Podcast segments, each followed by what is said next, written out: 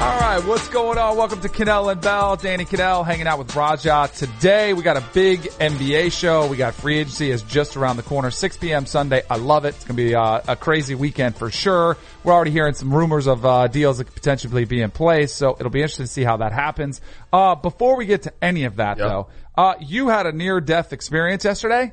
It sounds like Two, uh, it. two days ago, it was two days ago. We got stuck on a lake. Um, my buddy Ken, his two boys, my two older boys, and myself were out fishing. Really good fishing day. A lot of largemouth, like four or five pounders, like nice fish. not as big as my shark that I caught. Not, not as big as the shark, yes, but freshwater, freshwater. Yes. Um, so we got stuck on the lake. The motor died on the boat, the trolling motor, and a storm pushed in off the Everglades, which are like one mile west of there. And we were in a lake that is known for having a couple big gators in it. Right. And we were, I don't know, 200, 250 yards from shore and we had no oars in the boat. So panic set in. We, uh, we were digging with our arms trying to like, you know, and you had your kids with you. My kids, my kids were crying, his kids were crying, and we were trying to figure out. Lightning, pop. yeah, really all close. Yeah, so place. we were, uh, you know, I was like, dudes, we're gonna have to swim. Um, they didn't like that because everybody knows the gators are close. Kenny wound up jumping in the water behind the boat because he was operating the the motor and swimming the boat to shore. Why I orchestrated all the kids using their arms. You know, they could have help us two sets of legs in the water. I don't. At that point, I was like, "Well, he's already in. Let me just make sure the kids are safe." Do you think It was pretty scary though. Like you, a lot of lightning strikes in South Florida. Right. You know, obviously. Were you more scared of the lightning or the alligators? equally as, as, as afraid? Yeah, both. Like both the, the lightning was super scary, and I, I guess I would have erred on the side of probably hopping in the lake before, you know, we got struck by the lightning. I was going to get in Right. You know, those gators got to be really big to attack something you and my size. Yeah. My Our size, but And is there? So here's my thought process on this. Because when we saw, uh, we went sc- uh, snorkeling in the Keys, Yeah. and they were saying if a shark comes, just relax. They don't do anything. Do you feel that way about gators? Like, Uh, do they do they bite humans on purpose, or is it accidental? Like, and if you all were in the water, would that make the gators stay away, or would that make them attack? I don't know. I've heard conflicting reports. And what I was really worried about was like Kenny and I wouldn't have been their first choice. Like some of these kids are small. Like Right. Oh, they're definitely going for the that's kids. gator. That's gator food. The eight year old, if the gator's hungry and it's in there, he could identify that as something. a dog. I mean, they all they they go for the little animals. You see Correct. those happen all the time. That's what I was scared for. But Yeah. luckily we didn't. We didn't have. Yes, yes, thank, yes. Thankfully, uh, we don't have to worry about that, and everybody's all safe. Just be careful on that boat, man. Dude. they got. I. I it's Hey, funny because. check your check your battery. Yep. Right. Make sure your trolling motor is is fully charged and functional, and take your oars on your boat when you get out there. That's- Yeah. No, no more is not a good idea. They have a, app now on one of the weather bug. One of them. It's called Spark. Yeah. And it tells you how far the lightning is away. Need that. So you can tell like, hey, it's 12 miles. Cause I used to, I don't know which second is right cause they always say count. Right. And I don't know if it's one second is one mile or if it's five seconds is one mile. I don't know. So now I use the app. So Yeah, we need- I need to get that for sure. All right. Yeah. So good to have you here today and not, uh, with missing a limb. Yeah, correct. the alligator bite. Uh, as we read in the update, uh, coming into our show, uh, the Celtics have emerged as the front runner for Kemba Walker. Um, Woj reported this for ESPN this morning. First question for you, because I said this yesterday.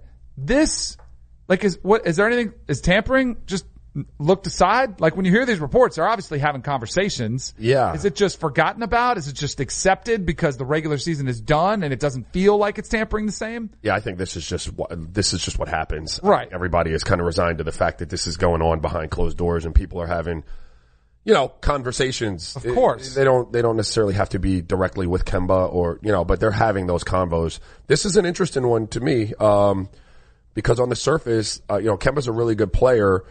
Um, but his usage rate was two points higher last year than, than Kyrie's was. Kyrie was at 28.6, uh, as a usage rate and Kemba was at 30.8. And Kyrie, the question it was in Boston what, whether it was Kyrie the person that, that didn't really mix well with what they were doing there or was it Kyrie the player that affected the on-court performances and then, you know, personalities kind of got sideways in relationships. Could it be the fractured. worst case? It was both weren't a good fit. What- could be worst case scenario, right? But if he didn't work on the court, Kyrie, that is, I mean, Kemba needs the ball more than Kyrie. He's used to playing with the ball in his hands more than Kyrie. So I would make the argument that that might not work either. Yeah, it's it's going to be because the Celtics were a team that felt closer Yeah. before Kyrie was playing, you know, and he was healthy. And I think it's going to be interesting to see with Gordon Hayward, how does, does he return to form? Like we were talking the other day about the Achilles. It's a two year injury. Yeah. I mean, Gordon Hayward had a nasty two year injury also. So that's where you're wondering if the Celtics maybe like, I feel like in this business, we overreact so much we freak out when stuff happens. Sure. We're like, oh my gosh, the Celtics are a mess and Danny Ainge is not a good uh, GM. Job, bro. Brad Stevens isn't any good. 101, broadcasting right. 101. They right. have an opinion. Right, but we have to get out there. We have to get all crazy. Maybe if they had a player of Kemba's caliber who's, you know, coming off third team all NBA team, he's been kind of quiet because he plays in a bad market with not many, you know, on a bad team. Right. Maybe he gets there and all of a sudden he could, I think to me, he kind of fits Boston's personality. Like I think they would love a player like him in there. Where Kyrie is more of a New York guy, like he loves the spotlight a little yeah. bit more. He loves making the movies and being a part, uh, you know, just What's being funny a style about that maven. Is Kemba is actually from New York. Oh, he is. Yeah. So, but I, I think I agree with you. I think Kyrie's coming off the championships in yeah. in, in Cleveland. Yeah. So that that hunger, that fire, that underdog mentality, that need to prove people wrong, might not have existed in, in Kyrie the way it does for Kemba. Kemba, right.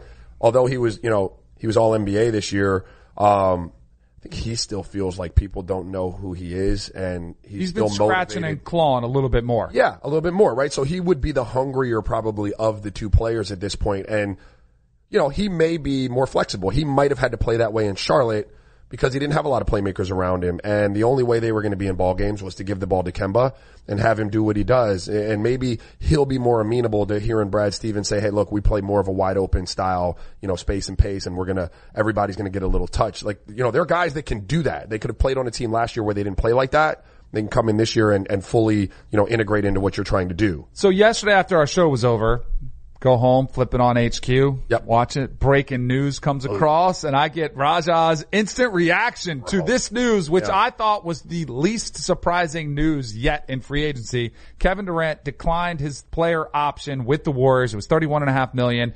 There was some speculation that maybe he would just train the, you know, rehab for a year with the Warriors, but I'm like, why would you take the risk? That in a year, and you said it was a two year injury, yeah. that there are more question marks because who knows how you look in a year and then teams might back off the max contract deals and maybe they don't, but I think at this point, if you can lock up 170, 200 million, whatever the number is, of course you would take the bigger guarantee as opposed to waiting another year to see that big payday. Correct. First of all, I love everybody here at, at CBS Sports. Of course. Right? But yeah. the fact that I had to stay and talk about that yesterday is absurd. If you thought Kevin Durant was opting into his contract, you're a moron. I mean, if you thought he was opting into that and that surprised you yesterday, then you need to pick something else to be your hobby because you're not good at, at, at, at being a sports fan. Like there was no chance no chance that Kevin Durant was opting into that contract. Um, right. It, it made it would no have been sense. foolish. Yes. Absolutely. From a, uh, from a financial standpoint, I think it would have been foolish. There's just too much risk there. Um, he has decided, Kevin Durant, this is the other news that we're going to overreact to is, oh my goodness, are you ready for this? Yeah. Guess where he's taking his meetings? Oh. In New York. In New York with his business partner, uh, Rich Kleiman. Uh, they've taken the distant approach and haven't given the top interested teams any signals so far. Dun, dun, dun. Has he been back? Like, it, well, so no, he had rehab, surgery. Yeah, in New York City. Right? Did he go back to the Bay? No, I think he He's just, just stayed there. York, so yeah. I'm reading anything into Exactly. There was at one to- uh, point it was discussed to potentially come to Los Angeles for free agent meetings, but they're expected to remain stationed in New York. I would say before the Achilles, yeah, they'll do it in L.A. You know, he's got a house there. I think well, he's got a place these, in L.A. Most of these guys have multiple cribs, right? So it, they're going to take their meetings wherever they are. Remember, that's are. why the Hamptons Five came that's, into place because yeah. you you can have meetings wherever. Everyone has access to jets. The teams do. The players do. You can have these meetings anywhere you want to. So I don't think there's anything you can glean from where they're going to do these meetings. You know what I did think was interesting? I want to go back to the Kemba thing. What? Matthew Coca came when we were in our production meeting. Um, it was a good point. Um, while the Hornets fans probably will feel like they lost their only chance in, in Kemba. Like he was their shining star for the last, I don't know, five years or so. Yep. They didn't offer him the super max because their they've negotiations have stalled. Mm-hmm. If he leaves, it's probably the best thing that happens to your team. Right. Because Kemba's just good enough to keep you middling around in the middle of the pack. You're not ever going to be good enough. You're not ever going to be bad enough to swing at Zion's of the world this can allow you like to kind of start, you know, they're, they're in cap hell. Like they, they got a lot of bad contracts there, but you get rid of Kemba and now you can really wipe the slate and take another run at it. And so it's going to hurt right now, but it is going to be the best thing for them if Kemba winds up going on. Not because Kemba's a bad player, but because he's a unique player in size, stature, and the way he plays, and he's got to be paired with the right pieces. They don't have those in, in, in Charlotte, and they can't get them because they're in, in this terrible space in terms of, uh, their spending. They're in the worst spot possible you can be in the NBA. It's sort of like purgatory, where you're the eighth, ninth, tenth. Like you have a chance for the playoffs, but you don't. If you get in the playoffs, you're probably not going to do any damage. You're going to get bounced in the first round. So you're just kind of there. You're just kind of Yeah. existing in this no man's land. You're So- too good for your own good, and you're Right. not bad enough. Right. So, but this is one of those cases where I think it could be good for both. The organization can get worse and Yeah, try to get you know better players, and Kemba gets a chance to hopefully get on a team where he can make a run for the playoffs. So, uh, interesting to see where that plays out. Um, Klay Thompson, coming off the ACL injury, is scheduled to meet with Golden State this week. I think it's a virtual lock that he stays in Golden State. I think they value him. Yeah. I think the Splash Brothers remain together. Uh, I think he has the better chance of Kevin Durant, not to be the better overall player, but to return to form, to be the player that they expect Oh, him absolutely. to be. Um, and so it does, for me, I will be shocked if he goes anywhere else and passes on the five year 190 max that they can offer him. Yeah, well, if, if they offer it to him like that, I mean, if they offer it to him, Don't him, you I think that's a done deal don't too, though? He's listening to any suitors. Who would have been your number one priority if they were both healthy? With Kevin Durant or Klay Thompson? See, this is the this is the crazy dynamic because clearly Kevin Durant is the better player. Right. He's the one you could build around. This is where I would have to know the dynamic within the team. Like, what is Well, there any dissension? Kevin, Kevin close. Durant's been aloof all year, giving Correct. you no indication Then that I he wants be to be there I would or, or that he doesn't want to be there. right. And Klay Thompson's made it known that if warrior. you throw the max at him, he wants to be a warrior. Then I would take Klay. That'd be your priority. Absolutely. Yeah, I hear you. What Um, would you have done? I, I would have Klay too. I'm taking care of the ones who want to be here. I, I'm Right. that school of thought that if you want to be here, yeah, I don't want guys who don't want to be here. So right? that's why I said I had to be there inside the locker room because I don't know if that's true. Like, is Kevin Durant, is he just weird and prickly with the media? Cause he's accused the media of making this up, saying you guys use the term, you know, you versus the team. Right. Is it that bad? You know, and that's what I don't know. I don't know that it was an sincerely don't. adversarial like type of relationship, but I do think some of those guys like there Well, was frustration, yeah, about not knowing where. You know, you could be, you, you could keep your cards close to your vest with the media, but then, tell your teammates, "Hey, look, y'all, I'm gonna get this done. Like, we'll get this done. Don't worry about it. Like, I'm, I, I ain't Yeah, letting yeah. them know, but we'll get it done." I don't think he was doing that. So, Right. you know, if your organization and one of them really wants to be there, and one of them hasn't given you any indication one way or the other, I would have erred on the side of Klay too. I, I What told- about from a basketball standpoint? If you take all that out, Oh, it's Kevin Durant. even in that system with Steph Curry, like, Well, uh, no, in a vacuum, you're saying who's a better player, or you're saying, well, no, no, I'm not saying, but I'm saying for the Warriors, No, I'm Klay. have I'm. I'm Klay because I know that that has produced. Yep. Like Klay, Steph, and Draymond um, has produced championships. Uh, prior had produced championships prior to to Kevin Durant having been there. Now they had a much deeper roster. They were able to. You know, they weren't spending as much on those three, so they were able to put some better pieces around them. But if I could find those pieces, I know that that can get me, you know, that could get me a championship. So I would have been Team Klay anyway. I would lock it up quick. You know, the both sides are expected to do a quick agreement because once you get out there and start listening, like I, I would, I'd be scared about him going back to LA, you know, going to Clippers, meeting with them. They start throwing all the, they roll out the red carpet, Yeah. start seeing what life is like outside, you know, and maybe you come Oh, dude. back, but I would not want to test the water, so to speak. here's I tell this story all the time. I, I told it yesterday. So I was the, I was a free agent. Uh, what year was this? 05 maybe. I was leaving Utah. It was the first time that I would have been a, a, a coveted to some degree free agent. So I, I, I was in the shower, like I told you, I Yeah. missed five phone calls. Um, when I got out, I started fielding those calls. And of the five or six that I took that night, three of them had made an offer to me financially. Um, the only person I hadn't heard from was the Utah Jazz. And I really wanted to stay in Utah. Right. And so I had my agent, Herb Rudoy, call Kevin O'Connor at the time with the Jazz and say, hey, look, you know, Raj really wants to talk to you guys. Like, we want to try to get something done. He's got offers on the table, and some of them were kind of take it or leave it. They were like number one on my li- destination uh, list, other than Utah. And um, Kevin O'Connor told my agent, like, we'll we'll deal with it tomorrow. We'll call him in the morning or something like that. And you know, obviously, I'm not Klay Thompson, right? Like, Right. But like, if you're a team and you drag your feet on somebody and you dismiss it like that, you never know what that does to a player's Psyche. you know, yeah. So I'm like, you know what? Yeah, yeah, that deal from Utah, I mean, from, from Phoenix probably be on the table in the morning. Like, I, Yeah. I doubt that they'd leave it over an eight hour period. But why don't you want me? Why? Yeah, like, I'm out. Let's go. I'm Yeah. out. You know what I mean? So Absolutely. I would say to Golden State, especially in the wake of like what's going on with Kevin Durant, like make Klay Thompson just get that out of the way. Don't even drag your feet for four days, right? You already know it. Yep. Just call him and offer it. It only takes two minutes of sheer horror. A new Paramount Plus original docuseries. We were dealing with a serial killer preying on elderly women. A cold-blooded killer hidden in plain sight. He's suffocating people with the pillows. Leaving corpses all over Texas. How did it happen? I was responsible for her. The guilt is immeasurable. They covered it up. Pillowcase Murders. Now streaming exclusively on Paramount Plus.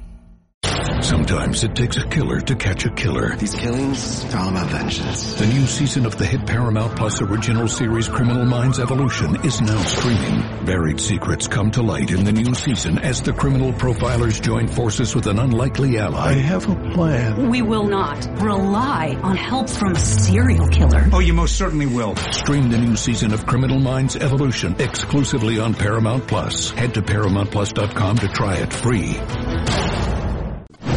All right, welcome back to Ken and Bell. Hopefully you're checking us out on CBS Sports HQ. If you are, make sure you go download the podcast in case you can't ever catch us streaming live.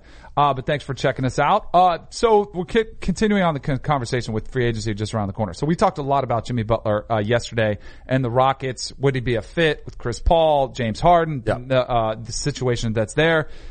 Houston, for whatever reason, I was asking you during the break, like, what's Daryl Morey's deal? Because it does seem like there's so much, there are a lot of leaks.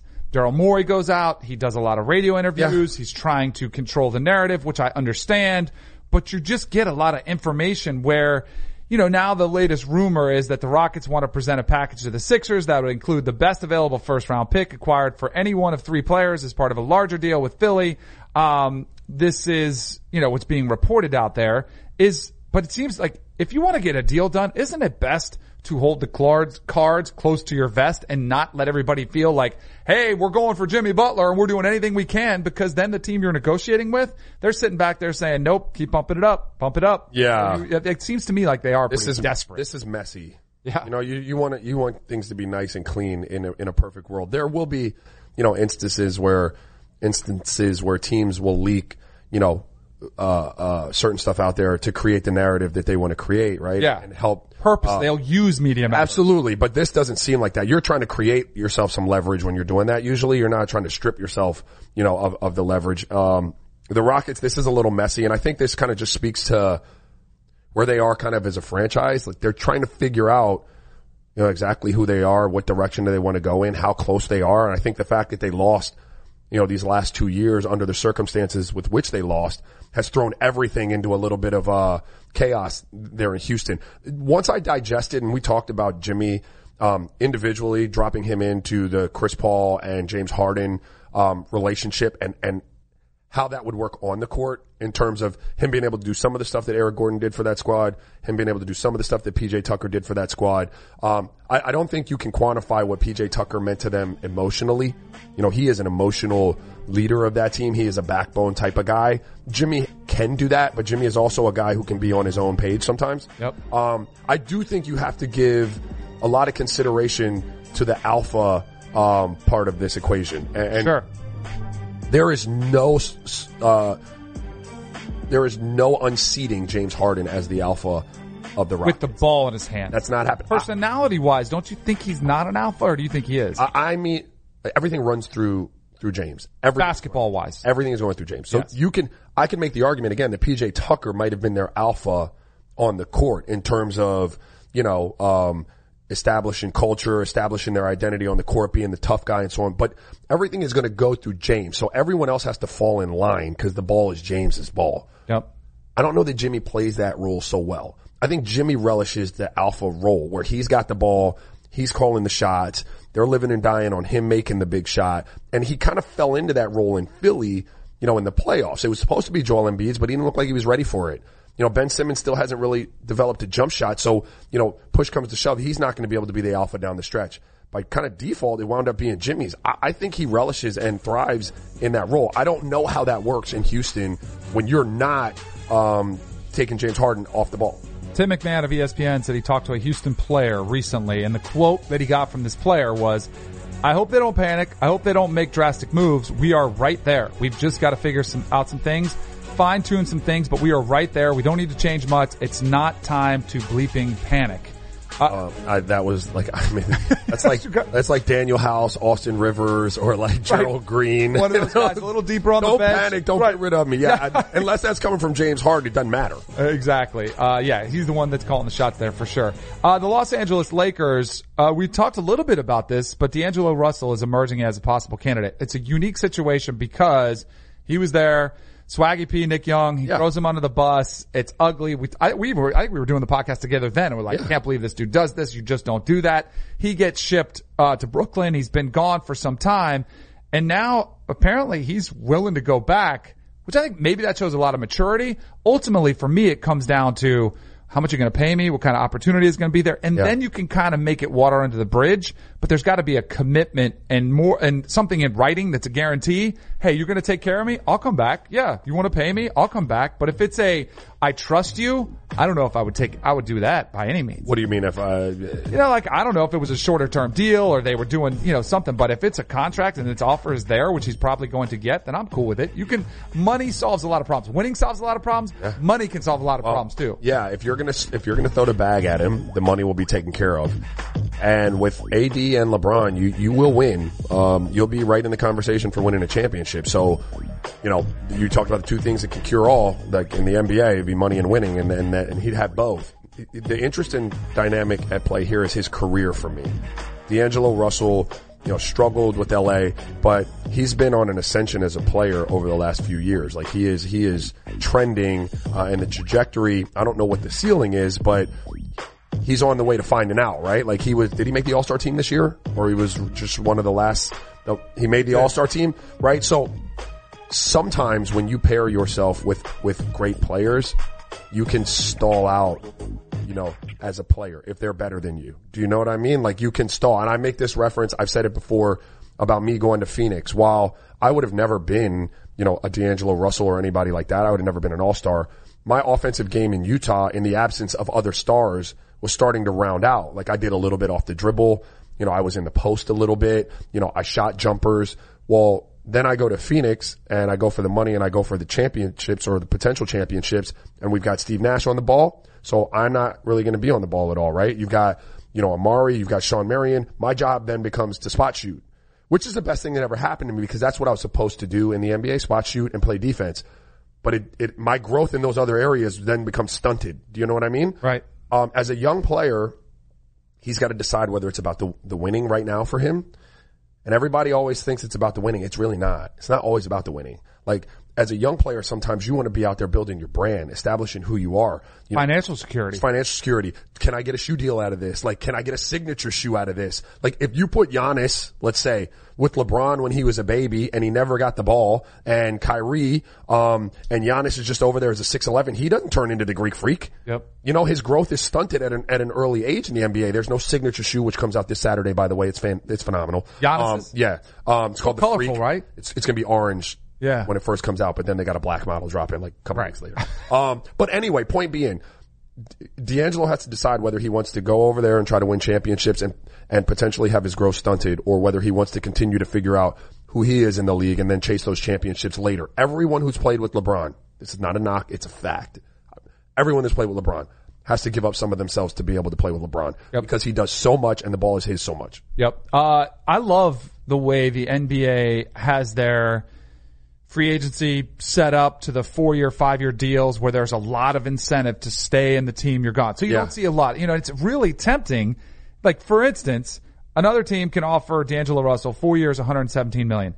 Brooklyn can offer him their max. It's five years, 158 million. Yeah. So even if you wanted to go, and Brooklyn's a good, it's a great spot. It's a good market. They're up and coming. Like that's one thing that's pretty attractive. But you're in a market that's bad and you're thinking, hey, I just want to get to LA. It makes it really tough yeah, to, want to leave someplace, you know, and obviously sometimes guys do and they say, I don't care. And you take the shorter deal. This one might not be so tough because if they get, if they get Kyrie and Kevin Durant, they're not offering him. that's true. They're not offering that's, him the match. That is true. uh, so that's one of the things that I like about the NBA. Another thing that is possibly being proposed is possibly switching. And this is remarkable that we're even having this conversation. I think that speaks to the NBA's foresight, their progressive nature. They're willing to try new things. They're willing to say, hey, we're, we have, we, we're always looking at problems and we're trying to solve them. They're actually considering going to a shorter game schedule from Yeah. 82 games, uh, to significantly less games.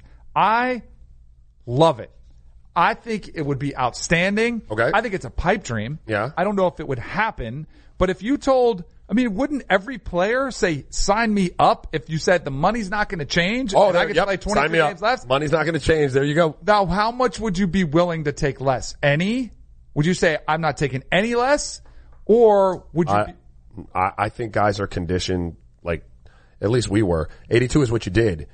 Now, if you're going to give me less games and you want to let my money stay the same, that's fine. But when I sign, when I sign for like 20 mil, let's say, right. you're asking me to give up, you know, I don't know, a quarter of my games. I'm not trying to give you back a quarter of that bread. So I'd rather keep it at 82. And see, that's where I don't, that's where I think, obviously, I think that's a non-starter. Like if you're telling the players to take less money, they're not going to do it. So I think there's, that's, that's a, not, that's a no-go. Right. So they're trying to figure out, all right, if we're going to play less games, how do we make them up? And that's where these ideas are coming up with a mid, mid-season cup, uh, which I think is stupid. Yep. Uh, the postseason play-in tournament, which I think in theory sounds interesting.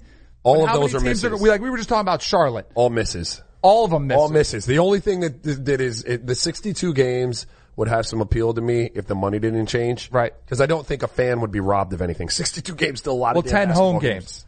If you were a home, you know, if you lived in Miami, you had season Uh, the tickets. viewing public that's on TV. exactly, which would- I think matters robbed of anything. more. Right. I'm not, the home fans, yes, you lose your, a few home games. But the general, like, fan who's sitting around with a beer on Yeah. Wednesday night looking for something on TV and there's an NBA game, you'd still get a bunch of, you'd still get games. There'd be games every night of the week if, if you wanted them. Um, I think it would make the, uh, see, right now, my biggest problem with the regular season, that's why I don't watch a ton, is I don't think it matters that much. You know, that's a knock Yeah. hear against baseball. There are way too many games. I'll just give me to the playoffs when it matters. If you shortened it, there would be, each game would matter more. There would, instead of having four games a night, maybe you whittle it down to two. You get better There's quality. yeah, you'd absolutely get better quality. get better quality. You know how hard it is to play.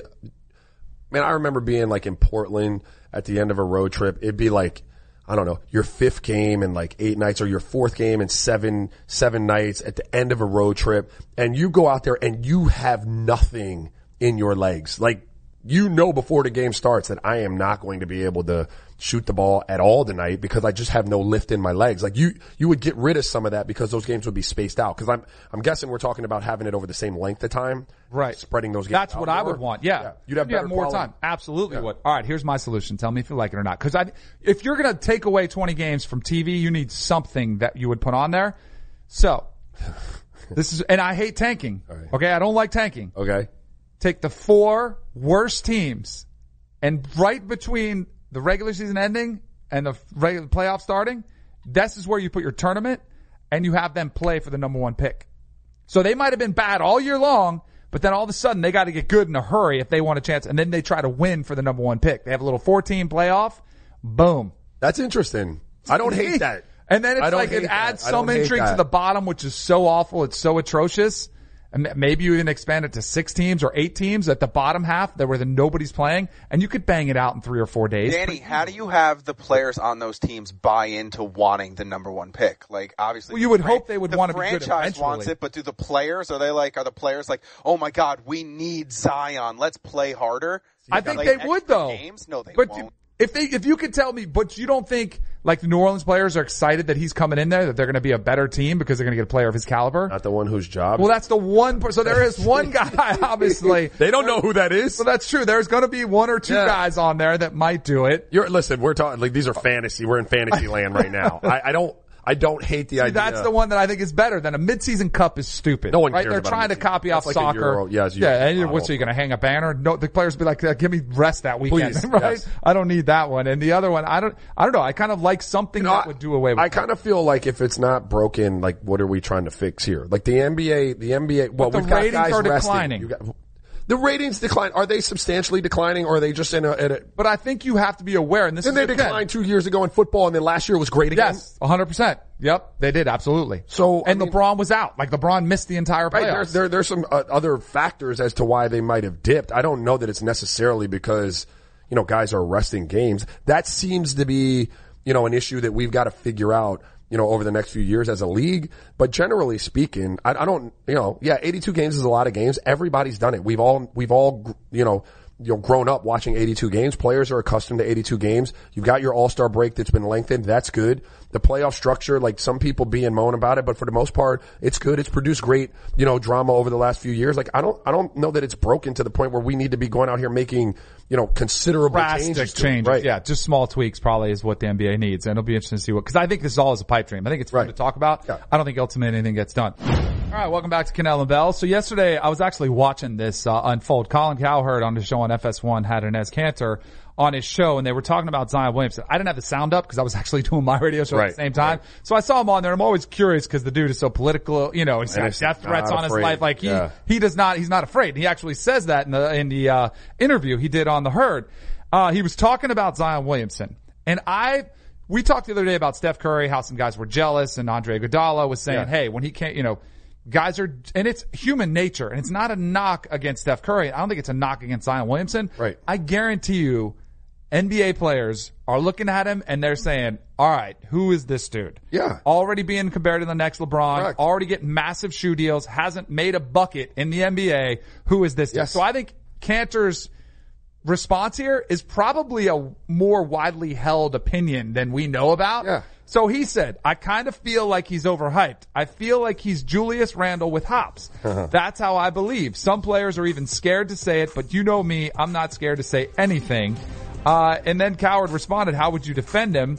Probably just let him shoot, but if he develops his shot, he definitely could become a Hall of Famer. It's all in his, his hands. He just needs to work and go out there and show the whole world. So he kind of backs it up there by saying, hey, he's a young pup. He's got a lot of potential. If Yeah. he works hard, develops a shot, he can be a Hall of Famer. But he definitely, like by saying he can be Julius Randle, I think is significantly underselling and like it's, it's sort of a diss, right? Well, he, I I don't know that he meant it as Julius Randle's a good player. Right. Like he is. He's having a nice career in the NBA, a great year in in uh, in uh, New Orleans. I, I think, you know, this is. It, it, I've said this before. I don't know if Zion winds up being this reinventing the wheel type of NBA player. And that's what a lot of people, even on this network, are projecting him to be this take the league by storm. You've never seen anything like him at the pro level. I don't know that he's going to be that. And if he falls short of that, he could be a Julius Randle type of player. Julius Randle's a good NBA player. I'm not Right. throwing shade by saying that. Right. I don't know that Enes meant to, although it seems like Julius Randle thought that. Like you could just be saying, hey, uh, he ain't gonna be LeBron. And I think Julius Randle understands he's not LeBron. Right. So you're just saying that, that Zion might not be LeBron. So the best part about this, and this was the ultimate clapback that I was referencing, is Julius Randle. Of course, everything today, somebody texted him, somebody tweeted him, said, "Hey, man, you're not going to believe we can't." You know, he just he just kind of put you out there. So Randle responded on Twitter, "Yo." And then he tagged Enes Kanter on it. So good for him for doing it. Yeah. Last time you guarded me, I had 45. Relax, bro. Ah. LOL. Which is great. So it kind of bumps up Zion being like, hey, this dude ain't a nothing. Like I put 45 on him. You could do it easily too. I think the difference, and this, I, I don't think we've seen anything like Zion. I don't think there's any comp, and I've heard stuff like Jay Bilas has said that on, like, it's just unique. You know, is he Charles Barkley? Um, you know, is he, I just don't think we've seen a guy like this, so it's Right. such an unknown. Totally agree that he has to develop a jump shot. He has to get better, uh, from outside, but I do think he is a physical specimen and has a lot of natural ability. And I do think, like, I think he'll win the dunk contest.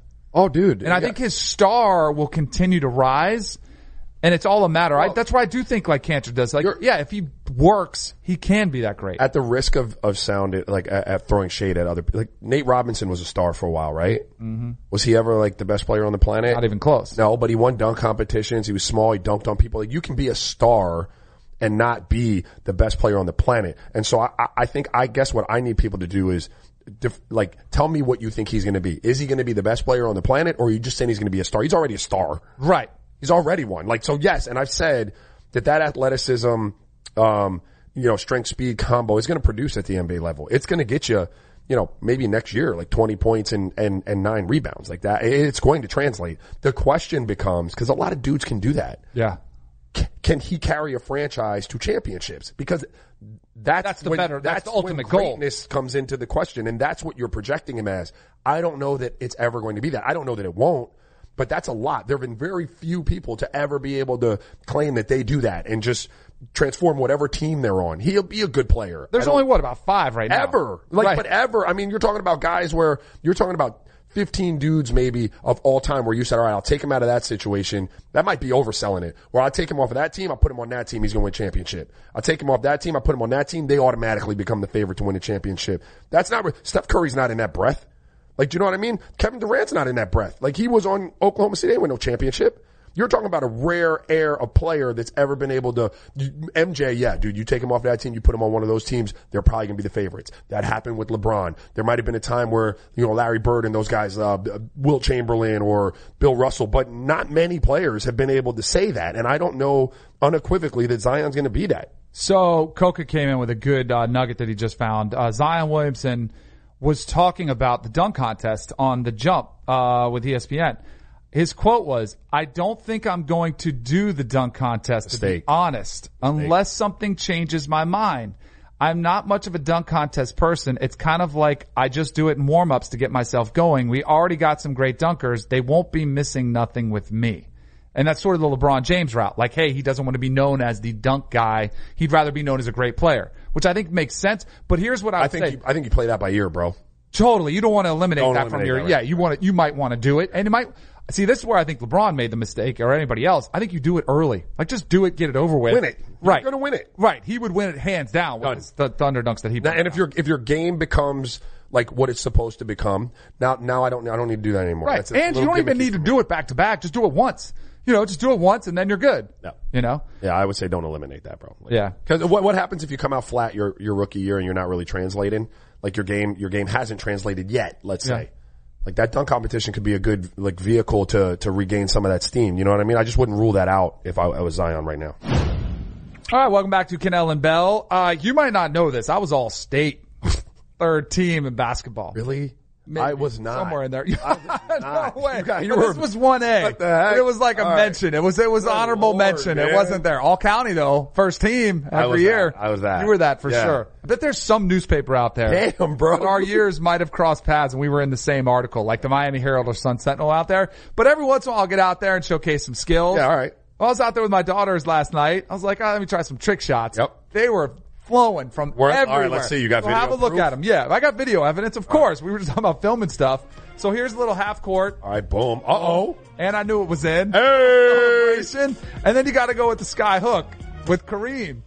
Boom. Oh, okay, no, you were nailing them. Yeah, look at that. See, it wasn't bad. We actually missed the first one, the behind the back, the uh, reverse. Yeah. My daughter didn't tape it right. I was so mad at her. That was for dope. missing it. I got This. That's a Larry Legend. Yes, absolutely. That was, I had the form. I knew it was Yeah. on track. It was like, yeah, but bam. how many times? impressive. How many times did you shoot before you got those on video? Because I, I know you. You probably shot maybe ten or fifteen times, and you just showed us the makes. I'm telling you, I had dialed in the behind the, the behind the back half many? court. Boy, ain't nobody was asked like, you if you boom, dialed it in. How many was it? Rim out, and I made two, mind you. Bro, One we forgot. You, how I'd many did it take? within five. Okay, yeah. Within five Yeah, on yeah. both of them. Solid. Within five. And now let me tell you, like the first skyhook, Yeah. like almost hit, like it didn't even hit the backboard. Yeah. But once I had it dialed in, like, all right, I know what I got to tweak. Then it was hit the rim, hit the rim, and then it, boom, Do nailed you it. do you think Does that it you still could count? could you throw a, a basketball um, from one baseline and make a shot? Could you throw it that far? I cannot. In an NBA court, I could throw it that far. I don't know. I would take like 50. I was in the It would take a long time to even get it close. Dude, I it's was- a long throw. It's a lo- bro, And the I ball's cannot- heavy and it's hard to grip It's hard to grip. Yeah, it's all all type of things go into. Maybe a women's basketball, which I can palm. Right. But I don't know about an NBA regulation ball. I was sitting in the gym. Uh, I was working for Cleveland. We were in Boston at a shoot around, and I watched LeBron uh, messing around after shoot around. I was sitting like in the fifth row, just minding my business, and he threw it like four or five times. And I was like, "Bro, pretty good arm." That thing was just, it went viral. Like I don't know. I think I remember that, yeah. but he cashed that thing like length of the court. So I hopped out there when nobody was looking, Just to try just to see if I could even get it near the backboard. I was coming up like free throw line short. right. I got like a I got for an arm. I got a crow hop. I got to try to do that. I don't know. That's my next video. I'm going to try to do Try it. that. Although my court out back isn't that big, but I'll, but it'll make Doesn't it look matter. like It'll, it. it looked pretty. it looked pretty good. Exactly. We'll try to do that. Uh, maybe we can have another trick shot video tomorrow. Um, Cody Bellinger, Los Angeles Dodger, is having an incredible year. Good looking dude. He has become a thing as far as female fans at games running out, trying to get a hug, Yeah. trying to get a picture, trying to get a selfie with him. Three games in a row, it has happened to him. Uh, security comes out and tackles him. They take him away. Bellinger said, quote, I'm trying to play a game, so I don't think I should have to worry about who's going to come on the field and whatnot. Although it's innocent right now, it could be dangerous. Cause my initial reaction was, who cares? Like Right. it's kind of fun. But all it does take is that one whack job. One of them's got a knife. Do you remember Morgana, the kissing bandit? Oh yeah, yeah, yeah, yeah. who voluptuous was probably Yeah. the best way. like, you know, she was a thing. She was like a rock star, Yep. and she would do it at all NFL games, Major League Baseball games, Yeah. NBA games. She would run out, and give him a kiss, Yep. and it became a thing. Like. Every, the security even kind of let her let her go. Sure. And then she would get the kiss, and then they'd escort her off, and the fans would go nuts. And it like think she had her name on her on her uh, shirt, like that was out there. Right. But we can't do that anymore. There's No, too many whack jobs that are out there. That is their work environment. I say it about basketball players. You cannot have these guys being subject to a random fan running up. All it takes is one to, to have, you know, some sort of agenda or want to be on the news for the wrong reason or something like that. And you got a whole other set of problems. They have, Right. They got to police this better. I had an instance in Seattle, um, with Steve Nash. We were out there after halftime and we were shooting around and I don't know where security was or whatever, but some young fan walked onto the court like while we were trying to warm up and approached Steve at like the free throw line and nobody saw the kid, you know, cause there are a bunch of big dudes around warming Yeah. up. This kid just kind of navigated his way out and I actually had to go over and be like, yo, little buddy, you can't, you know, you can't be out here and find security. Like you can't do this. There's really dangerous things that can happen there for the fan and for the, the player when you're not policing that. Just another memory from when I was a kid that I loved. That again, I don't think you'd ever seen it. There was a dude, and I think his name was like the Great Imposter, and he would dress up in full uniform, and he did. He had he had gone through it. Like I think there was a game with the Lakers where he put on like the sweats, and he was in the layup line. Really? Then there was another game he dressed as a referee and like went out to the opening like coin flip at the Super Bowl. Like he would That's do all funny. these. It was hilarious, and I think he was from South Florida. I Like gotta it's check that perfect. It would be perfect, like for him to be around here. find these videos. but it was really kind of. Oh You're yeah, not making Oh, this up? No, I swear, he was like a thing. Again, it was like a guy, and then it became like, all right, they had to like have his picture everywhere. But he would like have mustache. He would have on the hat low. That's like we don't, we can't see those things anymore because we have so many whack jobs out there uh, that go on, which is kind of a bummer. Um, Oklahoma State. Oklahoma State is in the news for basketball because they have hired a new coach Yeah. on their staff. And the thing that makes it interesting, and this is something that's going on uh, around the country, they have hired a brother of a top recruit. Cade Cunningham is the number three recruit in 2020. Uh, they have added his Cannen Cunningham, who is 26, played basketball at SMU for 2011 to 2015. He was at, uh, last season was at Tulane as an AD of video operations under Mike Dunleavy Sr. They have hired him on their staff. Yeah. I mean, Do you have any problem with this? well, you can't just come out and flatly pay the family. So you might as well employ somebody. That's where me we're like, are we really doing the sham? Right. Like, if the dude, They did it for Michael Porter. oh yeah, uh, they've done Jr. it for years. Yeah. It's been done. There are a lot of in college football. There are a lot of dads on staffs who are high school football coaches, Sure. and then and then they had their kid. Or you know what they do now is they hire high school football coaches just to k- still have that connection in a certain region. Right, yeah. right, So right. then they're good in South Florida, or if it's a school that's like a, a powerhouse, they'll do it there as well. So I don't. It's just kind of one of those things where it's it's kind of a mockery. Be dope if that kid Cade said, "Yeah, I'm good. I'm going to go to Yeah, which going is, to Oklahoma, which- not Oklahoma State." which that's the one thing I guess when you see somebody has pressure because of this, then I don't like seeing that. Now, Right. is the kid cool with it? Then good. Yeah. But if he turns the other way, are they going to fire the guy? That'd like be that's what's an un, that's a weird pressure on your family. Yeah. Last thing I want to close with this picture of Tom Brady and Peyton Manning. Who is dressing like Tom Brady? One of the smoothest dudes out there, Yep. dressing wise.